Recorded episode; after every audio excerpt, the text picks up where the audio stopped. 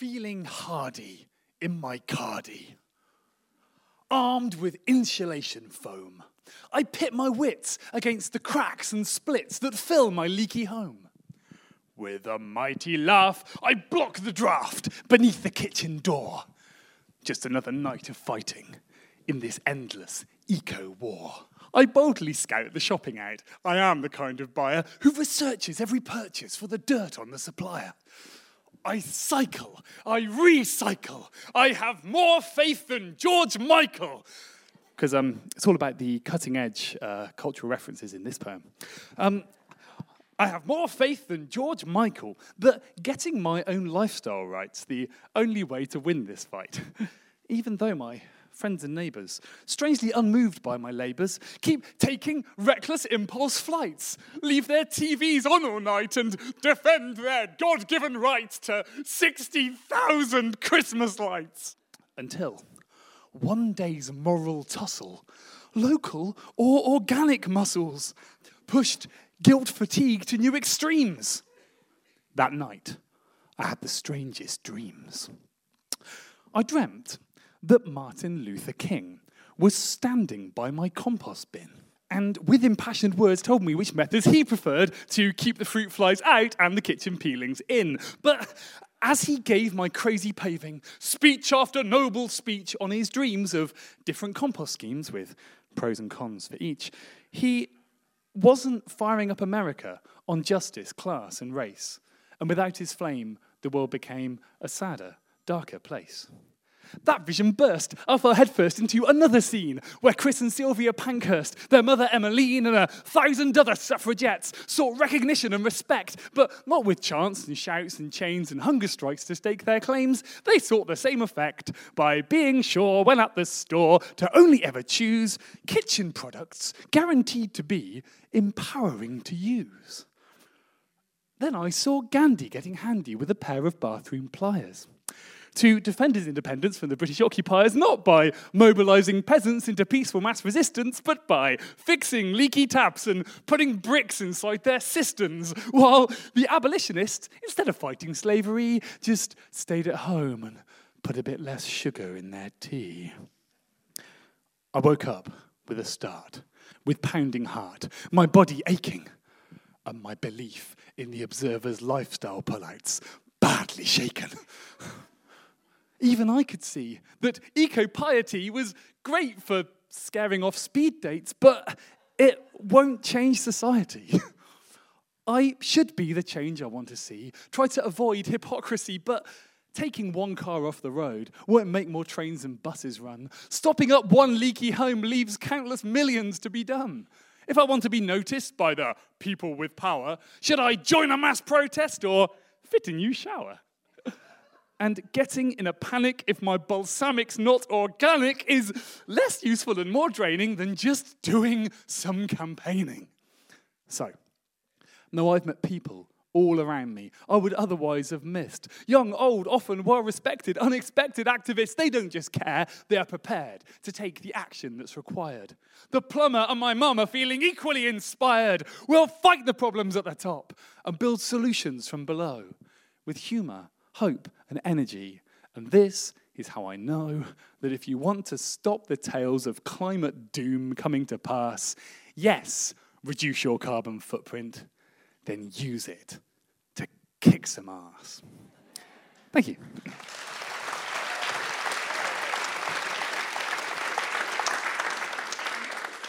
Thank you so much, Danny. That's Danny Chivers, and you'll hear a bit more from him in a moment. Welcome to this Agile Rabbit event held in collaboration with the Global Systems Institute and its conference, Lovelock Centenary, that's been running at the University of Exeter uh, over the past few days. I'm Ritula Shah. I present The World Tonight on Radio 4. And the question, of course, we're exploring is can I do anything about climate change? Do I change my diet? Do I cancel my summer holiday or do I sit down in the middle of the road and protest? Is eco living something just for sort of rich people? Or should I seriously consider putting some solar panels on my roof? Or is it about time that actually governments stopped guilt tripping individuals and actually took some dramatic action and made some real change? We've got a brilliant panel tonight to discuss all of this. Steffen Böhm is Professor in Organisation and Sustainability here at the University of Exeter. He's published five books, including Ecocultures, Blueprints for Sustainable Communities, and regularly writes for a number of well known publications. Piers Forster, on the end, is Professor of Physical Climate Change and Director of the Priestley International Centre for Climate at the University of Leeds. He's a member of the Committee on Climate Change, the public body to advise government and parliament. In May this year, the CCC recommended a move to net zero greenhouse gas emissions by the UK by 2050 which was later announced as government policy, although we do now have a different government. So there's Big question mark there, I'd say. Uh, Catherine Senior heads the Understanding Climate Change sector at the Met Office, uh, Hadley Centre. She's co chair of the World Climate Research Programmes Committee that coordinates international modelling of climate variability and change. Molly Scott Cato is a British Green politician, academic, environmental and community activist, and a green economist who's currently a member of the European Parliament for South West England. Before her election as an MEP, she was Professor of Strategy and Sustainability at the University of Roehampton. And Danny Chivers, you've met already. He's a climate change researcher, activist, and performance poet. He's the author of The No Nonsense Guide to Climate Change and The No Nonsense Guide to Renewable Energy. Danny is among those to speak out against BP's sponsorship of cultural events. Welcome to you all. So I'm going to begin by getting personal. I'm going to ask each of you how you've changed your life in the face of climate change. Can you name three things that you now do differently? Danny, what have you done? I guess the, the most obvious one is I've got more and more involved in climate activism of all kind of all of all different sorts from my university years onwards. So uh, I co-founded an activist theatre group called BP or Not BP. We challenge oil sponsorship of the arts, and we do kind of guerrilla theatre against that. On the, uh, but you know, on the personal lifestyle level, uh, I have also been vegan for 18 years, and I've never learned to drive. But I've always lived in cities where I can cycle around everywhere, so that's easier for me than it is for, for a lot of people. Molly. I've stopped flying. And I've also given up my car. And I'm not a vegan, but I'm trying to work out the best way to eat and organise land management and, and food and so on. That's two things. I'm looking for a third. Well, okay, so I am. Uh, okay, every time in the European Parliament, I go up to the uh, vegan food selection and I consider whether I would actually eat it if I put it on my plate. and uh, sometimes I take it and I just don't eat it, and I figure that's worse than I choosing something I would eat. Danny but, already. But I'm, I have made that change. Steffen. Lucky me, I've recently publicly declared I won't fly within Europe anymore. So if you check my Twitter account, uh, it's all there to see, so can't hide. After trying for 10 years, I've finally successfully moved to be become a vegetarian. I've become involved in changing the University of Exeter. We have had our first success in, in making the top management board declare a climate and ecological emergency. Uh, that has happened through grassroots internal action. Catherine. So I guess the most significant thing I think I've probably done is to try and fly less and use video conferencing, for example, more at work, certainly. That doesn't mean I don't fly, I still do, but where at all possible. Certainly within the UK and Europe, that's been successful. It's harder when going to conferences on different time zones, so that makes that more difficult. Personally, I've reduced household waste as much as we can and done home insulation. These are small things, I guess, but probably things that everybody in the audience has also tried to do. Piers. Well, I do live in a very conservative town, uh, and I think at first I really didn't used to talk to my friends about what I did, and I was a bit embarrassed about it. So, and when they go off on their conservative diatribes, uh, uh, uh, uh, and so I think what I do now, in fact, is I really start to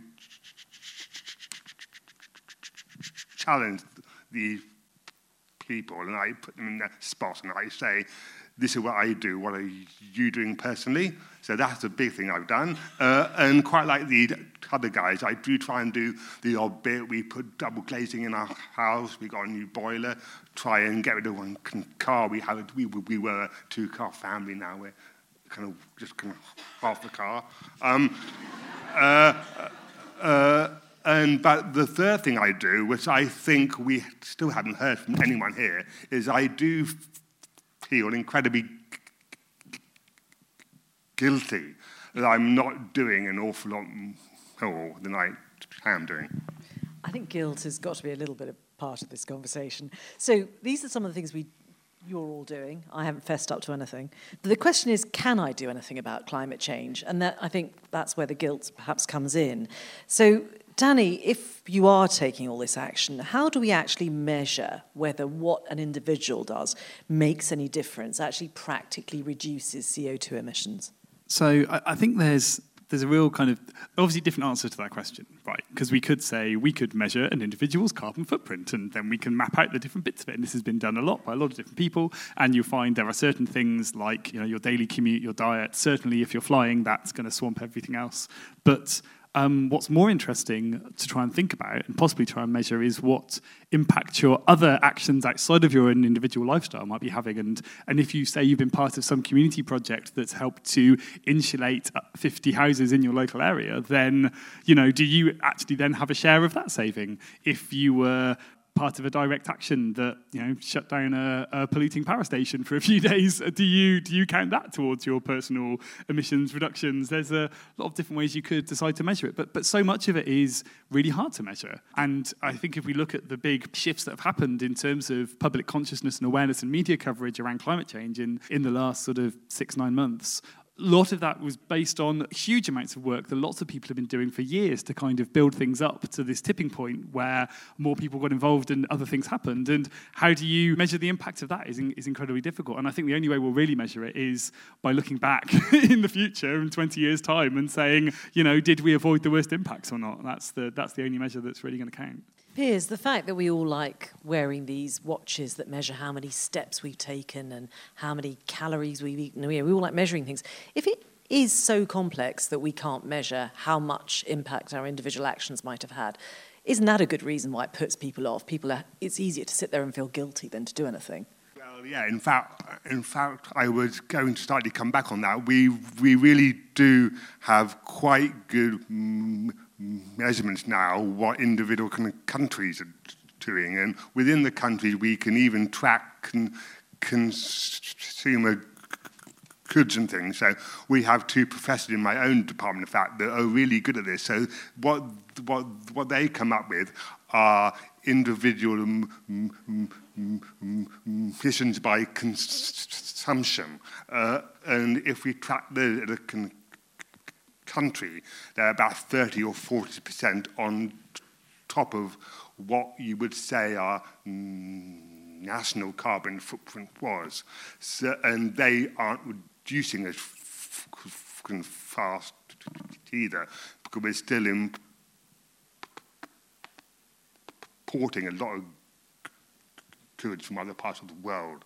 So, so uh, we really can tell what we're doing. I mean, it's very hard to tell what a precise, if, if you, if you go the, the one in the supermarket and you pick one individual tomato, it's very hard to tell what the colour from that individual tomato is. But we do have enough information to aggregate so, so we, we, can do we can, we can we can can work it out and we have the technology. So we can count. Molly where do you sit then in this interface between what an individual can do and what is really the responsibility of governments? As someone who is driving or hopes to drive government policy how much guilt how much responsibility should individuals take I, I don't think guilt's very helpful. I think guilt drives people into continuing their behaviour in a more sort of determined way very often, and it makes you feel miserable. So I, I don't think it's very helpful. I think the most important thing is to give people clear indications about what they can do and then encourage them and congratulate them on what they've done. So, because I'm a politician and also an economist, so I know that people do respond to incentives. So, for example, I can say I've given up my car, but I am the MEP for South West England. I know how incredibly difficult it is to get around Dorset and Somerset, particularly by public transport. So, you know, you you have to create the good public transport alternatives instead of guilt tripping people about not using their car. Similarly, it's completely absurd that it's always cheaper. yes, we love our buses. Um, it's ridiculous that it's so much cheaper to, to, fly than it is to travel by train. The reason for that is there's no tax on aviation fuel, and airports are subsidised. And meanwhile, trains are run privately, and the companies that run them pay a lot of money to shareholders every year. So there's political changes you can make that create the, the right incentives. And actually, at the European level, there's a very serious discussion now about a kerosene tax, and I'm fairly optimistic that will be passed in the near future. But my favourite policy of all is a carbon tax, and I think that would transform the way our European economy is working. And that is also under discussion. And basically, if you think about what's happened to our electricity generation system, you know, if you're like me, you see those tweets that say, you know, for the first time since the Industrial Revolution, we've had a week without coal burning or you know it's been quite amazing the transformation. And that's because Gordon Brown introduced what he called the carbon price floor but what was effectively a carbon tax back in I think 2009 Danny probably remembers. And that just made it very expensive to produce electricity from coal. And that's just driven coal out of our generation system in 10 years. And that's the power of a properly designed fiscal incentive or a tax on the right thing. And we would be doing that now if it wasn't for the power of fossil fuel lobbying particularly on the Conservative government. So I, I believe that incentives work. I believe that government policy works. And uh, I, yeah, I've just come up with a few examples where I could spend the whole evening talking about these kinds of policies. But the main thing is to say that they work. And the reason we're not making the action we need to make is because we've got the wrong government. So, Steffen, I suspect that there's much of that that you might agree with if we look at this interface between the individual and the government, and then the economy and the way in which we run our economy that underpins how we all live and work, do we have the setup now that can bring about the kind of change that I think you all agree needs to happen? If we talk about measurements, we clearly have the wrong measurements. You know, we're, we're measuring the wrong things often. You know, a lot of times it's about GDP, yet again, GDP. In a business, it's about quarterly profit results and, and return on investments. But we've all been led to believe that growth is where we want to be, that we want to live in a more prosperous society, that a growing economy is one that will bring us, you know, more jobs, a better standard of living. It's kind of what what the social structure that we live in is based on. Yeah, it's a question what kind of growth and how you measure growth. So, growth could also encompass well being, health. Measures are extremely important and they can be um, drivers for change, but we need to make sure that we measure in the right way. It's extremely political how we measure things. What is in, what is out. I'm going to bring Catherine in at that point because actually we've launched into this discussion, but as someone who measures temperatures and weather patterns and so on. What are the kind of, when you think about climate change as a meteorologist, what are you looking at? What are you talking about? What's the sort of time frame, the scope that we're talking about? Yeah, so I think it's important that we don't limit ourselves to thinking about just about temperature, global temperature, which is, of course, the thing that we, we focus on a lot, but that we recognize that the impacts of climate change are on many aspects. Um, and we're already seeing the impacts of, of change in, you know, rising sea levels, in uh, melting glaciers, in changes in rainfall patterns around the world. We also need to think about the timescales of the impacts. So sea level is a good one because, you know, we may think that we can adapt to, to temperature changes that we are already experiencing but we know that sea level is going to continue rising till the end of next century and way, way beyond. And these are things that we've already committed ourselves to through the amount of, of carbon that we've already emitted. So we need to think much more broadly, I think about the, the impacts of climate change. What are the timeframes? The faster we can act, the, uh, the, the less of those impacts we will see. If, if we want to keep ourselves below a two degree temperature rise, personally, I think one and a half degrees is already beyond us. But even below two degrees, we need very rapid action, and we need it now. So we need to take action. Who is it that can make these changes? Is a green lifestyle really for everyone, Danny? Well, the first thing is that we need to get away from the idea of it being a green lifestyle, like something an individual has to choose. We have to reach a point where um, the zero carbon way of doing things is the norm, and it's easily available and affordable for everybody. And, and, the, and, the, frustrating thing is that technology already exists to make that happen. And uh, one of the things I looked at in my book, the No Nonsense Renewable Energy book, was you know, could everyone on the planet have a good, inverted commas, modern quality of life using just existing renewable technology and, and also restricting ourselves to the less destructive forms of renewable technology? So solar and, and wind and small scale hydro rather than mega dams and not chopping down forests to put into power stations and things like this that are called renewable but aren't actually helping us solve the problem? The answer is yes, but only if we are also doing all the other things we know we need to do in the sort of northern industrialized nations to stop our overconsumption of energy. And much of which, again, the blame is placed on individuals when it, when it shouldn't be, because if we actually had decent public transport, that would mean that people wouldn't need to be getting in their cars all the time. If we had properly insulated homes and, uh, and, and if things were sort of produced more locally and all of this. I mean, these, these studies have been done uh, by groups like the Centre for Alternative Technology in Wales, who've laid out a kind of model of what a modern, inverted commas, lifestyle might look like if we were actually doing all this stuff that we know we need to do. And it's around a third of current EU average energy use that we'd need. And we'd still all have like fridges and cinemas and like be able to go and visit our relatives and all of this stuff using much less of the energy. And if that was done, then the rest of the world would be able to, if they chose, develop up to that same level of energy use. I think it's really important that we kind of bear this in mind as part of the picture that it, this isn't just about some wealthy consumers in the north trying to be a bit more eco and put solar panels on their roof. It's about how do we actually make sure everyone in the world has access to a good quality of life that is available and affordable to them. And at the moment, people don't have those options. And a lot of that is to do, as Molly said, with the lobbying power of the fossil fuel industry and other vested interests that have been holding back a lot of legislation and progress in this area. Danny, but yeah, perhaps I can just come in there and challenge you because it's not a matter if we choose when we go zero carbon, it's just a matter of when, because the world is going to wake up to the idea. We're seeing the impacts of climate change today. In 20 or 30 years, there'll be a lot, lot worse, and people will be dying, and the food crops in India and much of Africa will be devastated. And that is a claim we kind of void. And then if we do go above the two degrees, can the temperatures, things get really terrible. Uh, and they potentially wipe out mm, mm, mm, millions of species and things. So I think it perhaps our generation won't get there, but eventually the children of the world will wake up to the fact that they do have to go zero carbon for their very survival. So it just matters if we choose to do it before it gets that bad or if we wait until it gets that bad. Uh, and I think that onus on us is not if we do it, we are going to do it, but we have to do it now to really make that difference to our children's generation.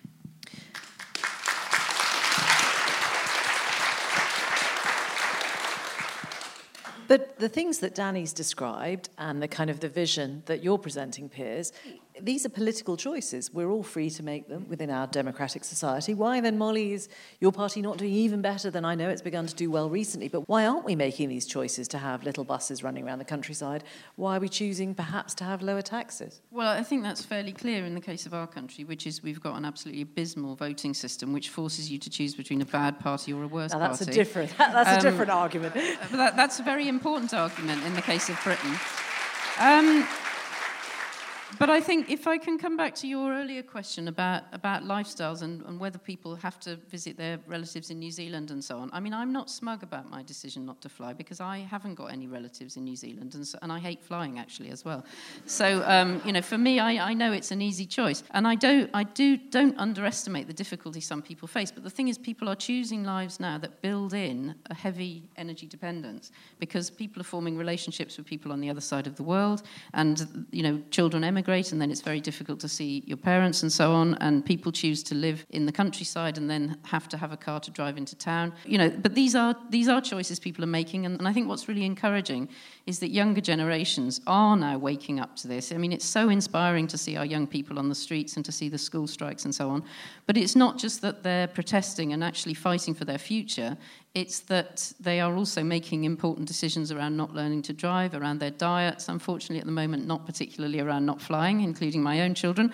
But, you know, I think they, they have a, a really impressive sense of responsibility, actually. And as Piers said, you know, we have to have this responsibility towards them because we may say, oh, I, I want to have my holiday in Mexico, but we're depriving them of a future and we're depriving many people across the world of any kind of life at all. So these are really big, important moral questions that we're asking. It's not just about it's much easier for me to drive to the shop than to get a bus. It's about human survival. And so I think, yeah, I mean, I don't want to guilt trip people, but I think we should take the responsibility seriously. Steffen, again, we're coming back to individual versus societal. But what about business? Lots of criticism here of the fossil fuel industry, but business more broadly. How do you get business to take this seriously beyond the kind of greenwashing? The first question we need to ask ourselves what, what is actually business? Now, I, I, think everybody seems to have something in mind when you hear the word business. Uh, often it is BP and other big companies. But you know, many of you might be freelancers, might be running small, medium-sized companies. Um, you might be involved in micro businesses. So, business is actually something which is much broader than we often think. When you talk about business, you're talking really about society.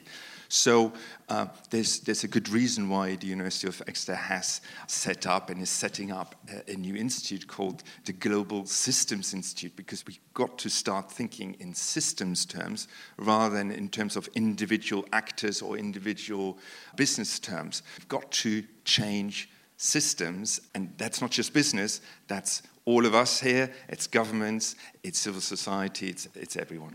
I, would like to just come in on the issue of business because um, I'm quite involved in the issue of sustainable finance, and that's really important because nothing happens in business unless it's finance. But we've changed some really significant European laws recently. You won't have read about this in the newspaper, so I'm going to share it with you. And one of the things that's changed is we've now got mandatory disclosure, and what that means is you have a right as a pension holder or somebody that's got an investment or a bank account to know exactly the impact of the money you're holding. And what astonished me when we first started working on this law is that actually 40% of, of the money that was held by people in this audience was just basically dark money. You didn't have a right to know how it was invested. So it could have been cutting down rainforests and putting in palm oil plantations. And last April, we passed a law that changes that. So you now have an absolute right to know. And of course, once that becomes transparent, then the finance companies change what they're doing. They shift their investment from some companies to other companies. And so I think it's a, at the grand scale, it's a really important step forward. And the other piece of law that is also important is around benchmarks. And this is a, a, bit more technical, but essentially there's a lot of passive investors, including the Japanese Public Pension Fund. And somebody came to me from the Bank of Japan and said, Well, we're looking for a, an index, basically, so a bunch of companies, so we can transfer some of our money, billions.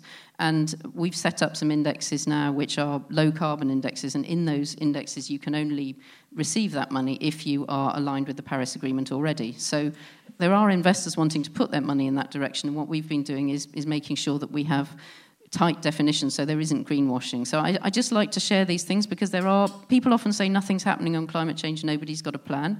But I can tell you we, we are taking action and we are taking action on finance that will affect where money can flow and so which businesses will have a chance of getting investment and without the investment they won't be able to carry on.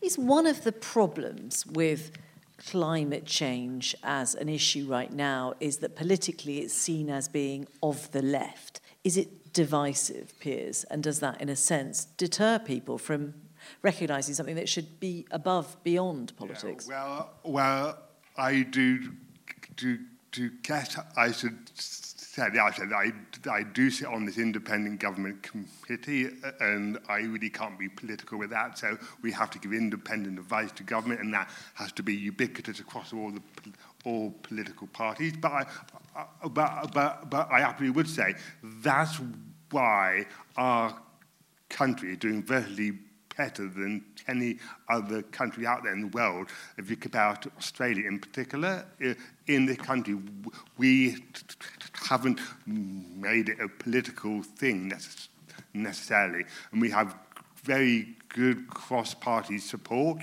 from all political parties. I mean, some parties like the Green Party kind of might say they do better than the other ones, but in fact, there is not a big difference between them all on their stance on climate change in that. So I think you you do kind of talk a different talk. If you talk to conservative politicians, you talk about opportunities and the business opportunities. If you talk to a member of the Green Party, you talk about completely changing our democracy. And, uh, but but uh, but, but uh, uh, uh, uh, I think you want to keep it as, as apolitical as we can because it's, just as soon as it becomes political, things don't get done tailoring the message. Uh, Catherine, I'm going to bring, I'm going to bring you both in.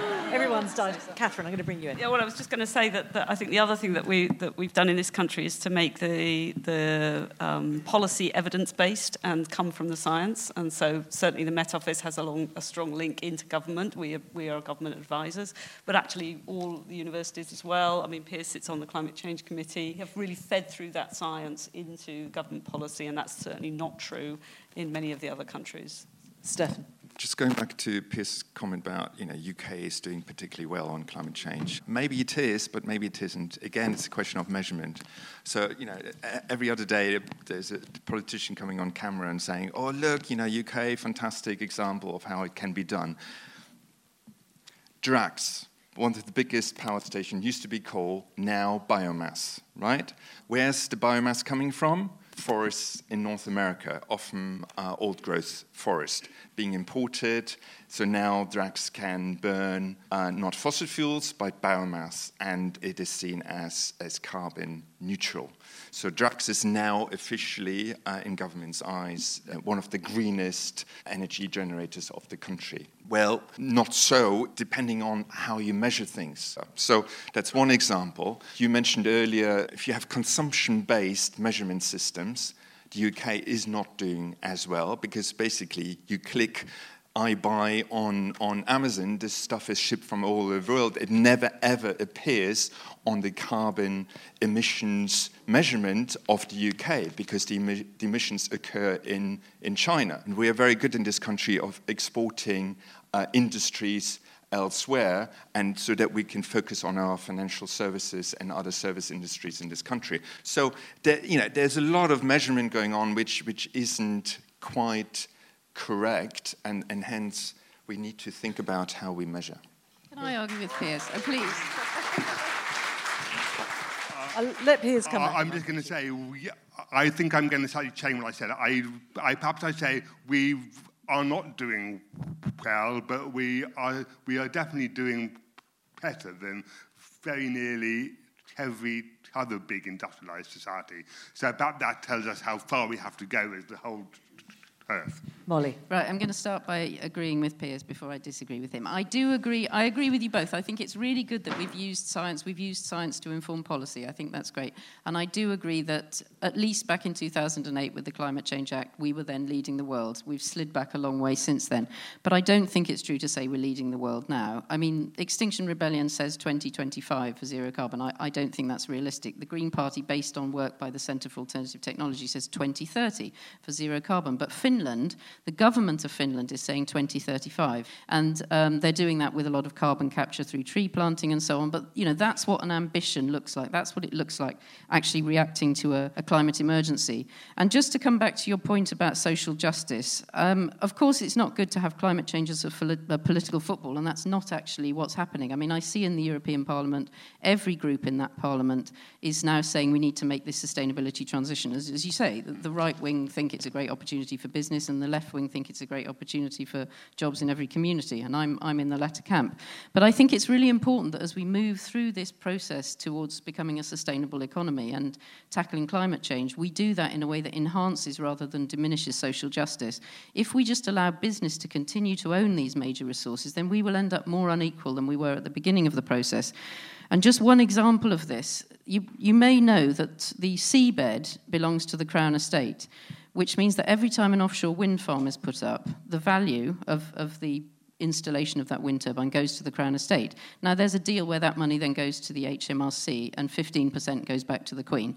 But that's been increased to 25% because the Queen needs her palaces upgrading, apparently. They're all falling down. Now, to me, that's outrageous. You know, I can think of a lot better things to do with that 25% of all the value of the wind turbines that are going to be put up off our coast. I would like to see that. I mean, I'm sorry if a few palaces have to crumble, but I would like to see that insulating the homes of poor people who will otherwise die of cold in the winter. You know, it's about political priorities.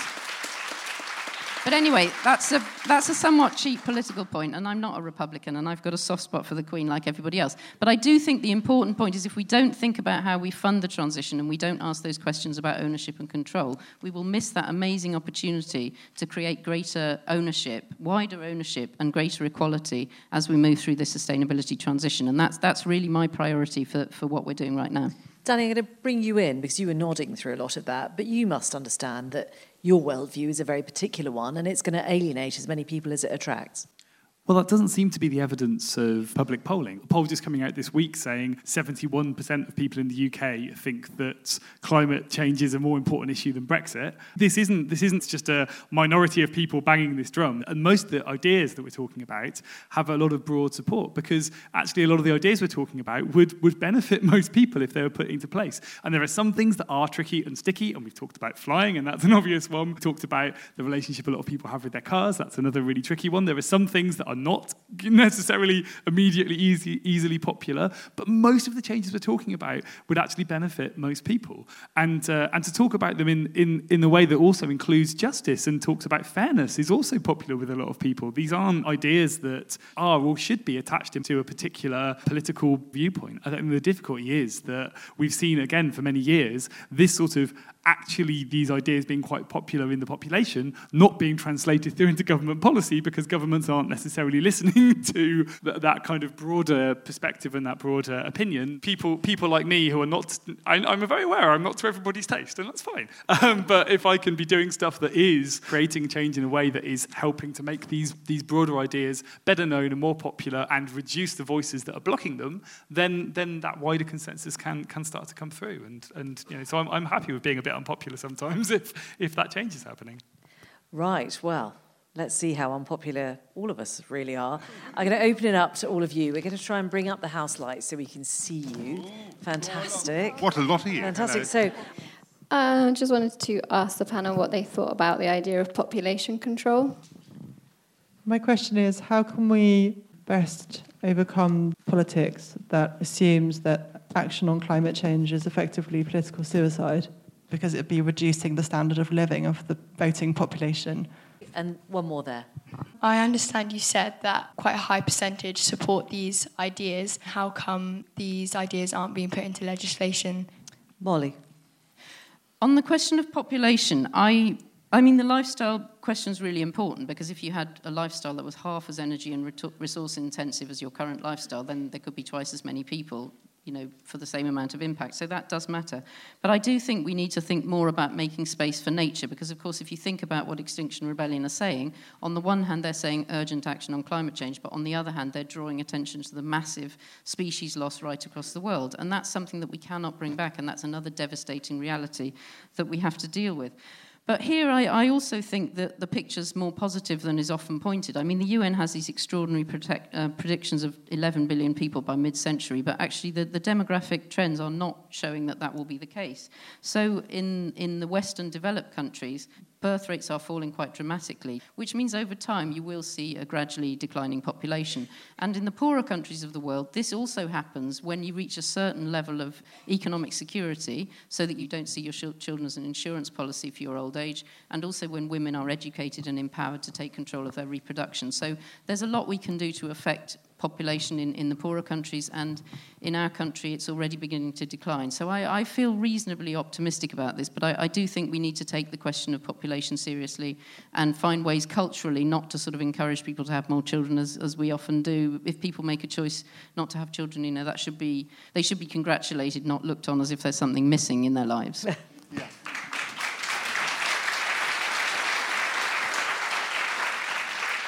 Piers, I can sense you want to come in yeah, before well, I, I move on. to come in, but I don't have to I want to ask more questions. Yeah. I just want to say I think it probably is political suicide, or is currently, but because the two things we have to change now, we've got our, our transportation and our buildings. And they're two things that are really kind of personal, and they do require a huge investment of about 15 or 20 billion. And I think the government are petrified that they do not know where this money will come from, uh, uh, uh, and they have to persuade people to live in their homes differently and transport differently, and they're quite petrified. So, so uh, I think what we all have to do, we have to really write to our politicians, we have to or put different ones in power, and we have to persuade them that we aren't going to can vote them out uh, uh, if they if they were to ask us for the 15 billion pounds. So that's a challenging. But and I, and I think perhaps with the Extinction Rebellion, they are beginning to get this kind of pushed from the electorate.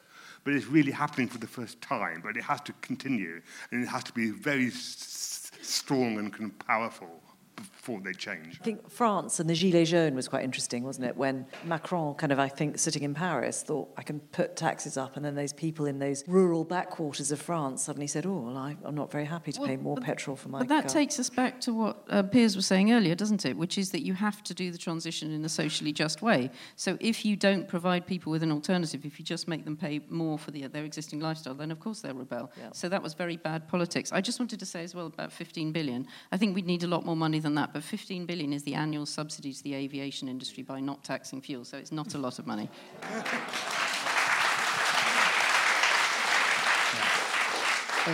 I'm going to move on and take some more questions. So there's a lady in the middle there, gentleman at the front here, another lady there. So I'll take those three. So uh, in, in terms of climate change, how are we going actually to deliver if we're all based on lowest cost delivery rather than best value? Danny mentioned veganism. And I don't think it's been promoted enough that if you go vegan, you make the single biggest change. In Exeter, we have great vegan options, more and more every single minute.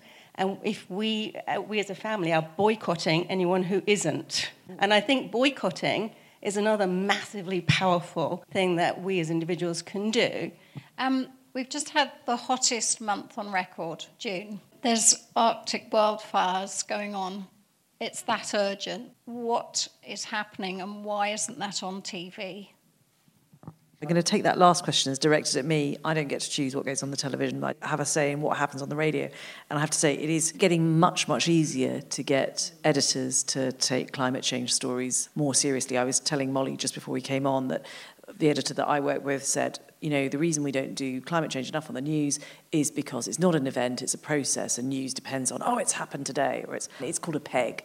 You need a peg to hang things on. And he said, let's forget the peg. It's happening all the time, and let's just make a commitment to do the stories. And I think that's a, that is a, a change that is happening throughout the media, but that's a personal opinion, which I'm not supposed to give you, but there we are.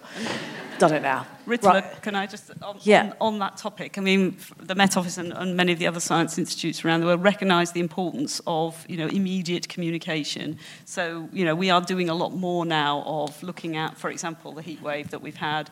Is that uh, more likely under climate change? What are the risks involved? We've released today the, the information about the temperature record and the last, uh, the, the 10 warmest years have been since 2002. So we're trying to package that information in ways that people can consume and use and, uh, and is media friendly so that we, these things are getting on the news more. And do you think, Piers was talking about this earlier, do you think the messaging matters, how you put that information out there. Absolutely, it does, yes. I mean, it's very easy to talk in very detailed scientific language and people will switch off. Yeah, and I think what I would say is that you do, you do raise an important point that that will only get worse, and that, that, that is going to get worse what, what, what, whatever we can choose to do today. Uh, and that says we have to adapt to it as well. We have to prepare the world to cope with that. And we have to put just as much work and effort in, into the adaptation as we, as we do into getting our society to zero carbon. Danny, I'm going to bring you in. Yeah, so I mean, just to to respond also to that to that urgency point, I think how we talk about this is so important and, and whose stories we tell and what impacts of climate change we talk about. Because for too long, this has been talked about in this country as though it's a future problem, it's something for our children. And, and that, I think, has sapped some of the urgency away, when in fact, of course, in reality, the real impact, impacts have been happening for quite a while to people around the world. I mean, we've seen a, a tripling of natural disasters since the 1980s. And, and the people who are really feeling those impacts, how do we bring their stories and their voices into how we talk about this? Because they're the ones who know know better than any of us what, what the impact of a climate change world are like. And that's something we've been trying to do through our campaigning and activism, but, but to include in that stories of power and stories of hope, because that's the other thing that's incredibly important. As soon as we sit down and say, oh, we're probably doomed, then we're definitely doomed. Like as soon as we give up and don't do anything, then we're definitely not going to fix the problem. And if and once you start working, uh, as we've done with different communities around the world who are standing up and fighting this fight, and often fighting literally for their lives against um, industries that, like fossil fuel industries, that are destroying their lands and their livelihoods, and against climate change, you realise there are incredible stories of resistance around the world that we just don't hear about. You don't hear about the campaigners in Algeria who stopped the fracking industry from from from taking. I was in fact BP talking about British impacts elsewhere in the world. It was BP trying to frack in, in Algeria. A local movement stopped them. These, these stories and these fights and these struggles are happening, and a lot of them are incredibly important, incredibly inspiring, and stories we need to hear, both in terms of, because that's where so much of the fight is, both in terms of, because these are the stories of the real impacts that we need to understand, that the human stories that will maybe get people to listen and to change, and also because there's real stories of, of hope and power and struggles we need to support, because we can't just restrict our change to the UK. You know, that won't, that won't solve the problem. We need to be supporting movements around the world who are also pushing for that change. So uh, I think these, these things all tie together in, in trying to have that, that wider view and making some of these connections. And if the media won't tell these stories, then it's up to us to bring out those voices and tell them ourselves in every way we can. Steffen a slight, maybe unexpected move against the media. I'd just like to, you know, let us sort of stop for a moment. Like, do we really need more media? Do we need more images? Do we need more screens? Do we need more and more and more?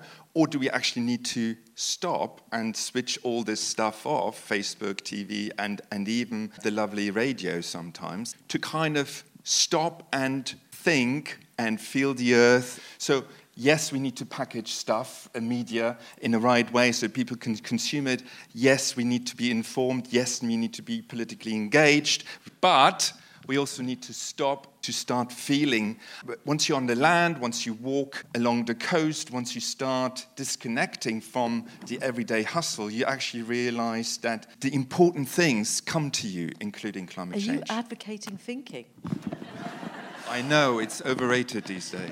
Now, Molly, I think you you're concerned about veganism. You've got your reservations. I'm, I think mean, it's fair I'm to say. I'm the MEP for Southwest England. Yeah. You know, I mean, I can't just say to everybody, "Go vegan tomorrow and buy lentils grown halfway around the world." You know, that would not be a wise thing to No. do. The thing is, it's not a simple answer to how we will organise land, food, and farming in a climate emergency. I mean, I was a bit flippant about veganism earlier on, and I am genuinely changing the way I eat. And um, uh, the, most encouraging thing is that young people don't have to make those big changes because an awful lot of them are vegetarian, and 3.5 million people in the country apparently are vegans, and most of them are younger people. So that's great that new consumers are coming in and, and already making that choice. But um, I, I was once part of a, a sustainable no, community supported agriculture in Stroud, and so I only ate what came from the local land, and most of that was vegetables. But, uh, you know, root vegetables actually, and there were large parts of the year when it was basically turnips and onions and the odd leek, and that was it. And I've, I've done that, but I, I don't think most people would do that, and I'm not sure either that that is necessarily the answer. And I think most vegans don't do that. I think most vegans are buying avocados and other things that make that diet a lot more interesting. And so then that raises other questions about the energy impact of that diet. And of course, also, who's going to grow our food? I mean, I've organised events in the European Parliament about growing more protein crops, so more peas and beans, basically, because there's a lot of the protein crops that are part of a vegan diet you can't grow in this country. You can grow quite a few nuts. Uh, you can grow various pulses, but a lot of the pulses that won't grow in this climate. And also, who's going to be growing that food? So we need to involve farmers in this dialogue, and most of the farmers in southwest England are engaged in dairy and meat production. So this is why I said at the beginning I'm organising these dialogues to try and get all those people into the room together to, to talk about these questions. But perhaps the most important bottom line here in terms of climate is that the soil itself has an amazing capacity to absorb and store carbon, and that's been completely wasted because of the way we farm. So if we had more organic farming, and I think that's going to include deep soil organic grazing, then we will be able to capture back a lot of the carbon dioxide. And as the people at that end of the panel said earlier on, we're not going to stay within the 1.5 degree limit unless we get involved in major carbon capture. Now, we've already put so many carbon emissions out there. And so that means changing the way we farm. It also means planting more trees, and it means agroforestry and restoration of peatlands. And what I'm really excited about with this project I'm organising is I really want to end up with a map that says, you know, bit of rewilding over here, more trees over there, you know, peatland restoration on Dartmoor, more peas growing here. There's going to be a series of, of discussions with experts, um, but you know, all of us deliberating together and hopefully coming up with a map at the end. But I, I'm not sure it'll say everybody has to be vegan. I'm sure it'll say moving towards plant-based diets. But I'd really like to think that most of those plants could be grown here in southwest England. Another round of questions. Yes. Uh, with the greatest respect, uh, you haven't really addressed the population problem, density population, particularly particularly in the UK. All the population that we have need buildings, they need houses, homes to live in. That's taking up land which is destroying habitat, and it's not allowing us to put the trees. It's come up already that this issue of talking and how we talk about things. We, ha- we are living in this extraordinary socially constructed silence where one of the reasons we haven't done anything is we haven't talked about it. And one of the difficulties with the academy and with the media is that we are not investing the urgency of the situation into the way we talk about it. And if people listen to the tone and the body language of what is imparted to them, which is how we engage with stuff, then we take our level of urgency from that. How can we incorporate that level of urgency into how the climate scientists are talking about this with the rest of us? Um, thanks for being here. It's fantastic. Um, I feel very strongly about this, but I am very conscious that we eh, here in Exeter and the Southwest, we are very privileged. And I would like to address the education system within inner city areas or areas with less privilege and how they can approach climate change and how they can approach veganism when they are living on incredibly low incomes, food banks, you know, children growing up in a society where this is probably the least of their concerns. And I would like to um, open that up for discussion. Uh, Piers, I'm going to start with you. Yeah. Take as much or as little. Yeah, okay, sure. Um, okay, I will first come back to the population density and kind of where we find the land for 30,000 hectares of planting per Well, that only increased the tree cover of the country from 13 to 17%. Uh, and in fact, all the chain we have to do is take one, one third of pasture and agricultural production and turn it into woodland. And that gets back to what Molly was talking about and that is the that is the fact that we have to have the agriculture industry as part of the part of the solution. We really can't alienate them. In fact, they have to be on board with us, and we have to give them the right incentive to be able to take that part of land out of production. Catherine, I wonder if, if you'd like to comment on this urgency. Yeah, I think it's important as a climate, as a government climate scientists that we do remain independent. And so it is difficult to use a tone that implies action. But as I said before, I think we do need to use the right language and we do need to talk about the right things. So, you know, I think there is there's certainly more that we can do in terms of getting our message out there and, and the, the, sort of public debate uh, is something that we we're really keen to engage in and we want to have more. And I think, I feel that there has been a change um, in, in the last year or so, that people are really responding more to, to the, the messages that we're putting out there. Um, but I, I, it is important, I think, that we remain independent. You know, that is the way that we advise government. If we're seen to be not independent, then I don't think our, our, that evidence base will be used in the way that we think it should be. Steffen. Let's remember a lot of the regions in this country already do a lot better than England. Uh, Scottish government has been um, pursuing a land reform reform, for example, for many, many years, specifically addressing the population question. And you, you said something like, we have to take land out of production. I fundamentally disagree with that. There's no land that needs to t- be taken out of production. We need to rethink what the land is for in connecting back to the social justice question. If we find a way to reconnect people to the land, give people land to grow food to uh, increase their well-being and, and rather than a few london-based billionaires owning half of the country then we can do a lot of things you can produce a lot on land that is sustainably or has a, pr- a sustainable uh, usage. So it's about land use change and doing something more interesting with land. And that addresses, from my point of view, the population question as well. And on the, the question about social justice and education, I think there's two parts to that question. I think on, on the education side, my observation is teachers are doing a really amazing job, no matter which school they're working in. And I think the, the proof of that is that young people have an extraordinary sense of responsibility and knowledge about climate change. I would like to say we should teach less to the exam and we should teach much more about systems thinking. I think everybody should have to study ecology. That would transform our society.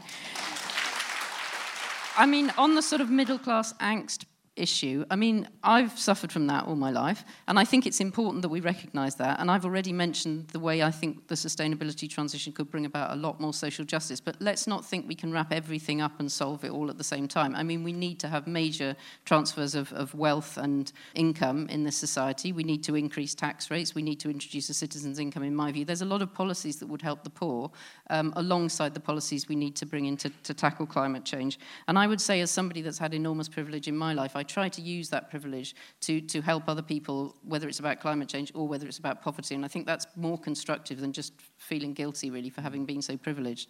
And uh, one other point on that is that, yes, it's true that, like, generally speaking, those of us who have a bit more privilege, who are lucky enough to have the kind of jobs or, or lives where we have time to think about um, climate change, the, the fact is, you know, we often are sort of uh, sitting in a particular kind of white middle class part of society, but that doesn't mean that the people who don't fit that description don't care.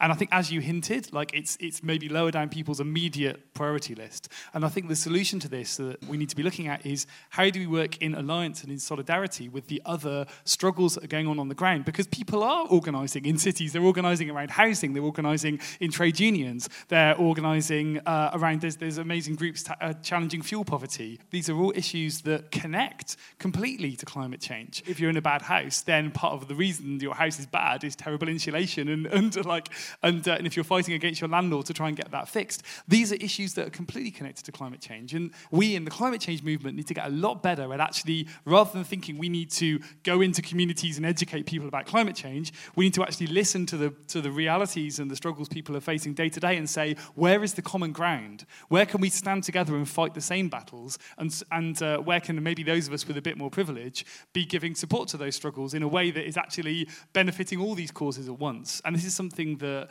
the environmental movement in this country hasn't traditionally been very good at, but there's beginning to be sort of ways in which we're trying to make these connections. And, and that, to me, is, is where the future needs to go. And, and part of that is around struggles around. Um, anti-racism and the and the fact that part of the reason that people in this country I think have been find it easy to dismiss climate change, or why a certain section of the population find it easy to dismiss, is because most of it's happening to people in other countries who aren't white, and that this is a really important part of the discussion and the struggle. And so I was really pleased to see uh, Reclaim the Power Climate Action Group primarily, who did a big camp last weekend that was also about migration and was saying we also need justice for migrants, especially because with climate change, we're probably going to see more migration. And these are the ways in which we're going to connect with some of these communities outside the kind of white middle class bubble and make these links. And that's where I think as well we need to be very cautious around the population question, because often that is being used as a kind of code by some people to actually bring in arguments that are xenophobic, that are about raising borders, actually have sort of xenophobia or racism at their roots around population control and anti immigration that are going to absolutely alienate huge communities that, that we in the climate change movement need to be absolutely standing in solidarity with and working together with to find shared solutions to this problem that benefit everyone. And also, that's just not a vision of the future that I want to be part of personally.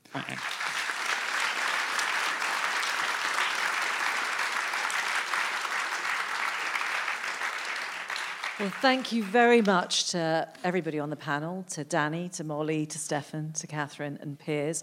I hope some of your questions were answered. I think we raised quite a few too. Carry on chatting, carry on having this conversation. There is an extra treat. Toby Marks, who's known as Banco de Gaia, is going to perform a new musical composition that's been commissioned by the Lovelock Centenary. Thank you very much for coming, everyone.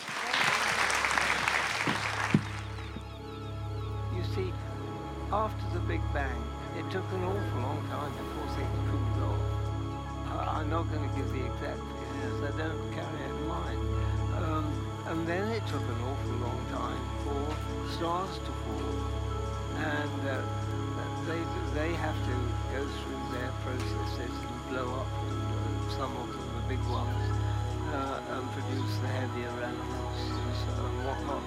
And it takes another long, long period before there's anything. So we are very much jolly come lately. And, uh, uh, but we are the first ones to uh, perhaps be lucky enough to get light.